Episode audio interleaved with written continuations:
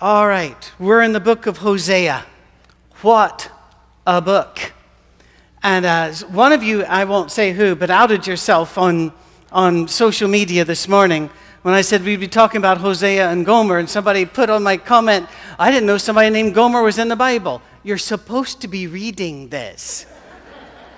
She's there in chapter one. It shows, she shows up really quick. Yes, it's a she. Her name is Gomer. That tickles us. But it was normal to them. It was not an unusual name to them. Let's set the situation. Let's set the stage for one of my favorite stories in all of Scripture. The people had turned their backs on God. That's a common among us. And then God reached out to them, and he tried various ways to reach out to them. Sounds familiar? It should. That's the story of the Old Testament, the New Testament, and our lives. God's not afraid to try something new, and he's going to try something new here. Here's the problem. In the minds of the people, there was no problem. The problem was the people didn't think there was a problem. They, they'd never had it so good. Things were very, very good. In fact, it used to be bad, they would say. In the bad old days with Jeroboam the second, that was bad. Well, before Jeroboam the second came, rather, those were the bad old days. Assyria and Syria had taken turns kicking Israel around, just destroying everything that they... But, but now things were much better. Things were going quite well. Jeroboam's dad, Jehoash, came along and did something Israel had never done before. He beat Syria, not once, three times. For the first time, Israel had a bit of swagger. Then Jeroboam the second comes along, and he's able to restore the kingdom's borders back to where they were during David's time and Solomon's time. The land was now wealthy. They produced, for the first time in generations, more food than they could eat. They could export food. They could export goods. People were building Proper, uh, houses and palaces and vacation homes everywhere. A whole generation had grown up only knowing peace and prosperity. Things were looking good. People could go to work in the morning, do something worthwhile, come home to houses, have dinner with their kids, not being afraid that foreign raiders were going to run through the living room anytime soon. They felt secure. Why is it that wonderful, sweet conditions like that never make us run to God? Why is it that the more blessings we have, the less we remember the one who gave the blessings? What is there about us? Those of you that have gone to, let's say, Africa, I always know what you're going to mention when you come back. The first thing's not going to be the grinding poverty, the injustice, corruption, any of that. It's going to be the smiles. They had nothing, and they smiled. That's right. And we live in the richest nation in the history of the world. And we're also the most medicated nation when it comes to antidepressants. Why? Now, by the way, if you need antidepressants, take them. I'm not opposed to them. What I'm saying is, why aren't we happier? What's wrong with us that we're not happier? For some reason, the more blessings we get, the further away we go from God. Think about it this week. We're going to talk about this a bit around the Lord's Supper later today. If you're wondering why I've not mentioned it already. The tragic slaughter of our brothers and sisters in Charleston. Horrid. Horrid beyond belief.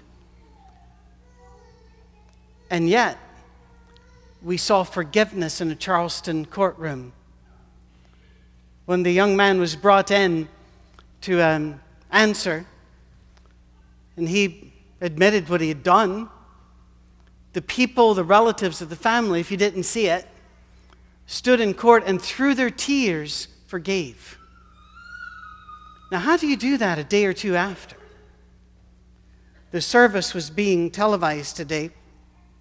I say was because it was beginning right as I needed to go to our meeting at nine o'clock, and so I didn't get to watch it. I'll, I'll get to watch it later. But they're worshiping in that building today. I want to ask a question. Do you think the worshipers feel closer to God today than they did the week before? Now, don't misunderstand me. I'm not saying this is a good thing. There is nothing good about what happened. God didn't plan it. It wasn't part of his wonderful plan that people be shot down. What I'm saying is, it seems we only turn to God as like a fire extinguisher. It seems we turn to him when we, our blessings run out. God had reached out to Hosea, and he said, remind them that it was me who gave them all the nice stuff. They should pay attention to me. I gave them the nice stuff. Look at Hosea chapter two and verse eight. She, referring to Israel as his wayward lover, she has not acknowledged that I was the one who gave her the grain, the new wine, and oil, who lavished on her the silver and gold which they used for Baal. I want you just to try to get this in your head. It would be like, young men, if you're dating somebody, and by the way, I got to say this. They said, today's a great day, the kids go to camp. I know you cannot wait to go to camp. I didn't clap because I felt awkward going, the kids are leaving. It's Father's Day. I I guess that's a gift you're giving your dads. Uh, I, I don't really know. We love you. We want you to be safe. We want you to be happy. And and this is a great time. And we're so glad that Lauren is here, and and, and you've got a, you know, Lucas is here. You got a team to work with you. That's it's brilliant. It's good stuff. And yet, I want you to think, young men, what if you were dating a girl and you were very smitten? I mean, you were absolutely smitten. I was gifted at being smitten. I went from zero to smitten, just like that. And then normally she would smite me, so I was smitten in another sense, but the. Well, let's say you bought her something, a, a bit of silver and gold. You don't have a lot of money. You did your best. You got bought this for her. And they go, oh, that's, you know, nice. And next thing you know, they gave it to another guy. How would that feel? God is trying to tell us that's how he feels all the time, because he showers us with goodness. And what do we do with it? We, we put it into use for the world, not for him. We don't acknowledge him. So remember Daniel three last week. We tend to bow before other gods when it wasn't them that gave us anything. John, uh, I'm sorry, God tried a standard issue prophet, Amos, who we'll get to in a couple weeks. One of my favorites. I love Amos. People are wondering, how many favorites do you have? As many as I want. How many do you have? You miserable. Anyway, um,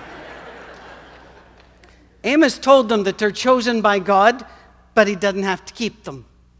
That's a brilliant lesson. It really is. He could choose somebody else. If they had peace and prosperity, it was because God gave it to them. But now God had every right to withdraw his hand of protection. And if he did, the invaders would come through the living room again. The food would dry up again. Everything would go away. But they ignored Amos. Traditional preaching had not worked, so God tried something else. We know that. He's not shy trying something new. Tried Ezekiel, if you remember. He'll try all kinds of things. So now, realizing that God is not bound by our traditions, even though we say we got a lot of our traditions from him, he's not bound by them. He's about to do something which is going to scandalize a whole community and about every theologian who's ever lived. He's going to put one of his prophets through a horrible ordeal and work out a play in front of the people. Now, that play is going to cost Hosea everything. It's going to cost Gomer quite a bit as well. We'll talk about that as we move through it. It's going to trouble people. It amazes me, even though scholars are almost unanimous in saying this is a real story, it, it's amazing to me the number that will still pop up every so often and say, we're pretty sure this is just an allegory. No, this is real. Hosea is a prophet, a preacher. Prophet doesn't mean telling the future. That's very little piece of what some of them did. Prophecy means to speak aloud the things of God to the people. That's his job. He's the preacher. He's the minister. He's the senior pastor. And God says, I want you to marry that prostitute. Now, this is where some of the theologians also start saying, well, God would never have him marry an unclean woman. God's speaking of that she would become one. No, stop it.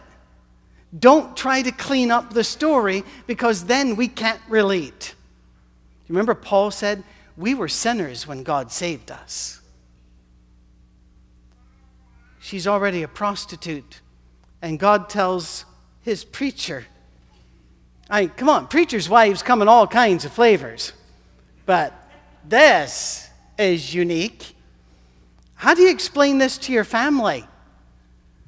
How, what were, not that they had it, but what would Thanksgiving be like? You know, hi, you've met my wife. Who hasn't? Um, if you're offended by that, I didn't write the story. The synagogue, the temple, who's going to listen to him? I don't think anybody is. So this is, a, however, God wants you to see, this is what happens to me. This is what, people don't listen to God either. You know why? Because of the way his bride behaves. The church. It's the same story. Well, we have an agreement to God to love him and no other. How are we doing? I'm saying we. I'm not saying you. I'm in the pile with you. How are we doing? Do we sometimes forget the one who loves us and surrounds us with presence? Do we sometimes forget how precious life is? I want you to think about this for a minute. For a long time, ten years, I lived in Detroit, but I would drive down to Columbus, Ohio to teach at Ohio State a, a few times a year. I did special courses there. Now, if you've ever been up there, you know that there's nothing between Detroit and Columbus, Ohio. When the Ice Age came through, it shoved everything interesting into the Smoky Mountains.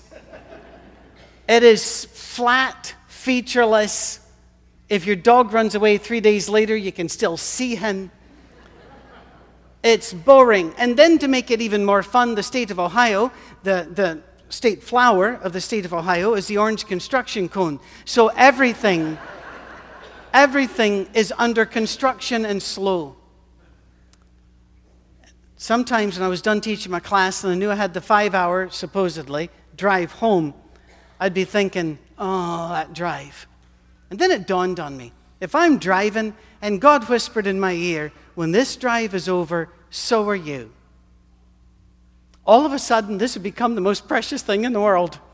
I love that orange cone. That's my favorite. No, wait, that one's my favorite.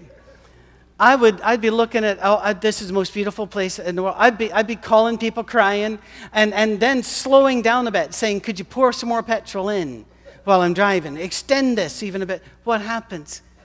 We get so surrounded by our blessings that we forget the preciousness of what we've been given. Dads know this. We hold our children's hands because one day there'll be a last time. That's why. That's why whenever I leave home, I kiss Cammie like I'm clearing the drains. Sorry. Because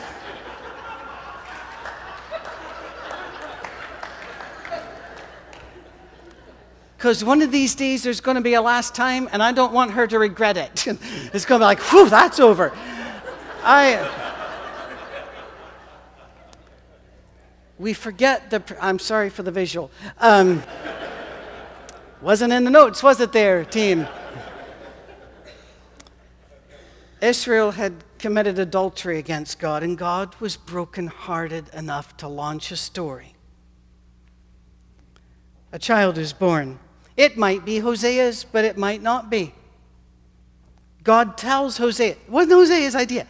God tells Hosea to name the boy disaster. Jezreel. It would be like you naming it Pearl Harbor, because it was after a battle where Israelites were slaughtered. He said, name him that. Second Kings chapter nine is where the story comes from. His name, the name of the little boy, was supposed to make people shrink away from him in shame and revulsion. Second, a daughter, and her name was Unloved. How could you do that to a daughter? Literally, the word means no longer pursued by love. I've given up on you. At birth. What in the world is going on? How can you explain this to the people on the street, to your family? You know, we named him after you, Unloved. How do you do this? This is brutal. And yet, what they had done to God was just as shocking. They had given him the name Unloved by the way they lived. They were giving God a name. They were treating God like a disaster. They were treating God like he wasn't loved. We must never believe, never think that believing the right things about God is more important than the way we live for God. We get so hung up on believing the right thing when God has called us into living the right way, which is a life of love. Attending church doesn't mean you're engaged with God. These were all church people that this book was going to. They were all faithful attendees. The synagogue was, was full. Their version of the temple in Israel was full. So the second child gets a dark and terrible name, no longer to be pursued by love. One day, God's warning them, the knock at the door will stop. One day, God will go silent. And when you've driven God away, who is there to, who's there to protect you? And who could blame God for breaking off the pursuit? The third child comes along and named Not Mine. Wow. God says, sadly, you are no longer my people, and I am no longer your God. Can you imagine the weight of that? Disowned. Run off after other lovers. They forgot all the wonderful promises they'd made to him. And now the names of these three children reflect the future of the people of Israel. Violence would come, but God will not be there. They're abandoned. They are disaster, no longer pursued, not his. You cannot understand the prophetic passages in Hosea until you understand God's brokenhearted. If you're thinking, this is mean of God, you don't understand what it means to have a broken heart. How long has this been going on? Well, let's see. Since Adam and Eve, and even to today, it's brokenhearted. How long do you want the guy? I mean, there's, it's sometimes girls will decide to play hard to get. The, the the trick is not being too hard for the one you want to get you. You don't want the others to get you, but you understand what I mean. Guys can play hard to get too. I'm not trying to be sexist. That's just a gift. Um, we, uh, the, the point I'm trying to make is we're not playing hard to get even. We're just ignoring the, the, the text, the calls, the emails. We're ignoring the presence. We're ignoring his, his love. He is the jilted lover. I want you to think about, I'm not trying to make you feel sorry for God, but frankly, I am often. I'll think about what God has to see and put up with, and I feel sorry for him. I wouldn't want his job. I just I, I just wouldn't. Sometimes I even advise him on how to do his job, and then I remember, I don't want that job. You and I need to remember, he is the jilted lover, the rejected suitor, the one whose Valentine card was laughed at and dropped in the street. Yeah, he asked Hosea to do a terrible thing, but he'd gone through worse. Take a look at Hosea chapter two, starting at verse eight. She has not acknowledged that I was the one who gave her the new grain, the new wine and oil, who lavished on her the silver and gold, which they used for Baal.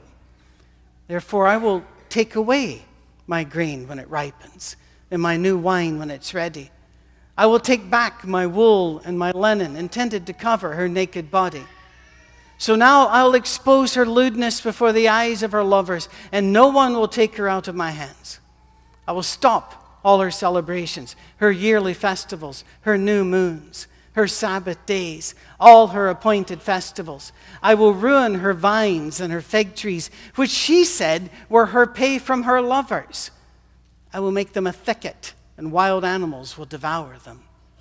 I will punish her for the days she burned incense to the Baals. She decked herself with rings and jewelry and went after her lovers, but me she forgot, declares the Lord. But then, amazingly, God says, I'm going to get her back. Look what he says. Therefore, I'm now going to allure her. That's woo. I'll lead her into the wilderness, get her away from all the noise, and speak tenderly to her. There I will give her back her vineyards and make the valley of Achor, that's a horrible place, a door of hope. There she will respond as in the days of her youth, as in the day she came up out of Egypt. Remember, they sang in that day. In that day, declares the Lord, you will call me my husband. You will no longer call me my master. God doesn't want you to serve him as if he was throwing a whip at you. He wants you to realize he comes to you with open arms. I will remove the lips of Baals from her lips. No longer will their names be invoked. That means she won't remember the old boyfriends. In that day, I will make a covenant for them with the beasts of the field, the birds in the sky, the creatures that move along the ground. He's going to make this a beautiful place for her. Bow and sword and battle I will abolish from the land so that all may lie down in safety. I will betroth you to me forever. I will betroth you in righteousness and justice and love and compassion. I will betroth you in faithfulness, and you will acknowledge the Lord. And that day I will respond, declares the Lord. I will respond to the skies, and they will respond to the earth, and the earth will respond to the grain and the new wine and the olive oil, and they will respond to Jezreel. I will plant her for myself in the land. I will show my love to the one I called not my loved one. I will say to those called not my people, you are my people. And they will say, you are my God. I'm going to make things so beautiful for you. I'm going to woo for you. I'm going to work for you. I'm going to prepare something beautiful for you. And then I'm going to call you to it. And when you come, no matter what you've done, no matter all the boyfriends that you've had before, no matter all the adulteries that you've committed before, you call out to me and I will respond. And I'll respond in love. I think you can feel sorry for God sometimes. Your heart can hurt for God sometimes. But whenever he responds like this, your jaw drops at the love of God. Just amazing. Absolutely amazing. And that's what makes God different from us. And that's why we love him. That's what he calls us to do, that same kind of behavior. Love that will not quit, will not be defeated, carries no grudge, and refuses to make, as Scripture says, a record of wrongs. Just won't do it. Think of um, think of the Charleston courtroom with the forgiveness given through sobs. Forgiveness costs somebody. It always does. One person, at least, in the group is going to suffer to offer forgiveness. And God says, I'll do it. I'll be the one. I'll step up if you just come home. At this point, we return to Hosea's story, and we find that Gomer's gone. By the way, Hosea might have been a jerk. He might have been just really terrible to live with. He might have resented God telling him to marry her to the point where she had to go elsewhere to find love. I don't know. I don't want to assume she's the only bad person here. I got the feeling Hosea has got some blame in all of this. Regardless, she's gone, and God tells Hosea, go find her. And when you do, do not command her. Do not order her. Invite her to come home with love and woo her like you would to get a bride. He finds her on the slave block with a slave's price, a low price. She's been used and thrown away by so many people there's not much of a value left for her. Hosea is to buy her, and God tells him how much to pay. And it's the price not for a slave, but for a bride. You don't treat her like she deserves. You don't treat her the way that you normally would. A person that's done all this. No, no. You treat her like she's wearing white and she's your bride. You woo her back again. You show her love. You show her forgiveness. I want the people of Israel to see this is an option for them. They could do this. They could get this from God. God always woos us. He never forces us. He always woos us. So he goes, he sees her, what a state she was in, but he pays the price for her and brings her home. And now he is to change the name of his children to reflect the new relationship. They are loved, they are his, they are victory. They are to, they are to be named his and adopted as his, taken in as his, to show the grace that has come to Israel. You know, I've heard this sermon preached a few times by people, and normally they'll tell us to be Hosea, to be the forgiving one. But we're not Hosea in this story. We're Gomer in this story. We're the ones on the slave block. We're the ones that received the gifts from the hand of God and wasted them on false lovers. We threw them away to the winds. We sold ourselves for so little. We wanted love. We settled for sex. We wanted peace. We settled for stuff. We wanted joy. We settled for entertainment. Look what we did. We sold ourselves so cheaply. Now we're on the slave block and nobody is there to buy us. And then Jesus walks in. He says, I'll take them. I'll take that one.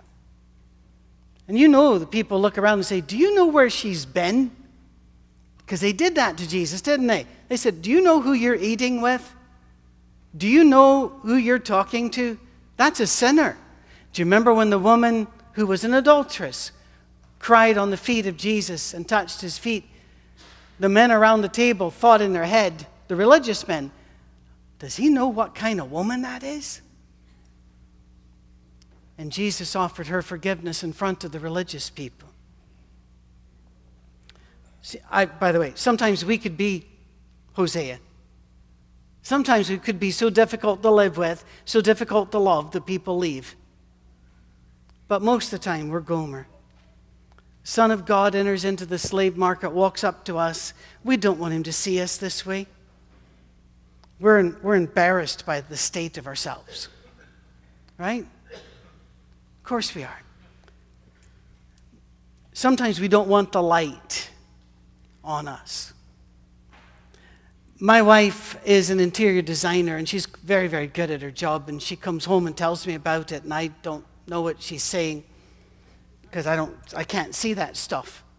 But she does, and she's good at it.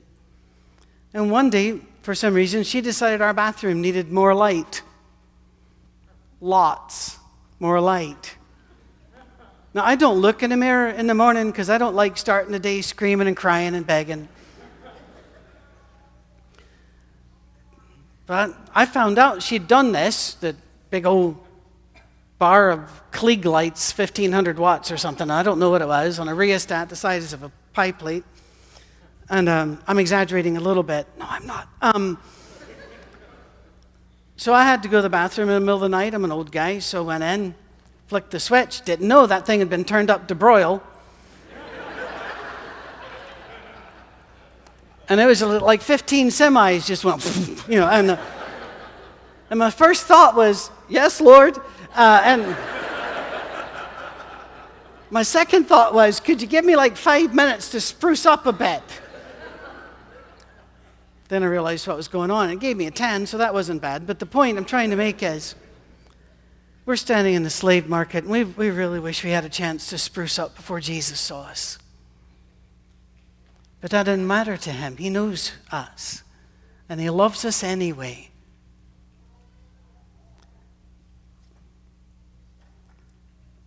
You could die for Jesus, couldn't you? If you understand what he's done for us, wouldn't you follow him anywhere? Wouldn't you do whatever he wanted you to do? He takes us not as a slave, but as an honored, loved person. It's just amazing. And then he pays for us a lot more than we're worth. People, you're saved. If you've been baptized into Christ, if you follow him, if you love Jesus, you're saved. Don't question it. He paid for you. He overpaid for you. He did. Uh, it's not an insult. He overpaid for me. He died for me. I'm not worth that. But he did it anyway. That's the story here.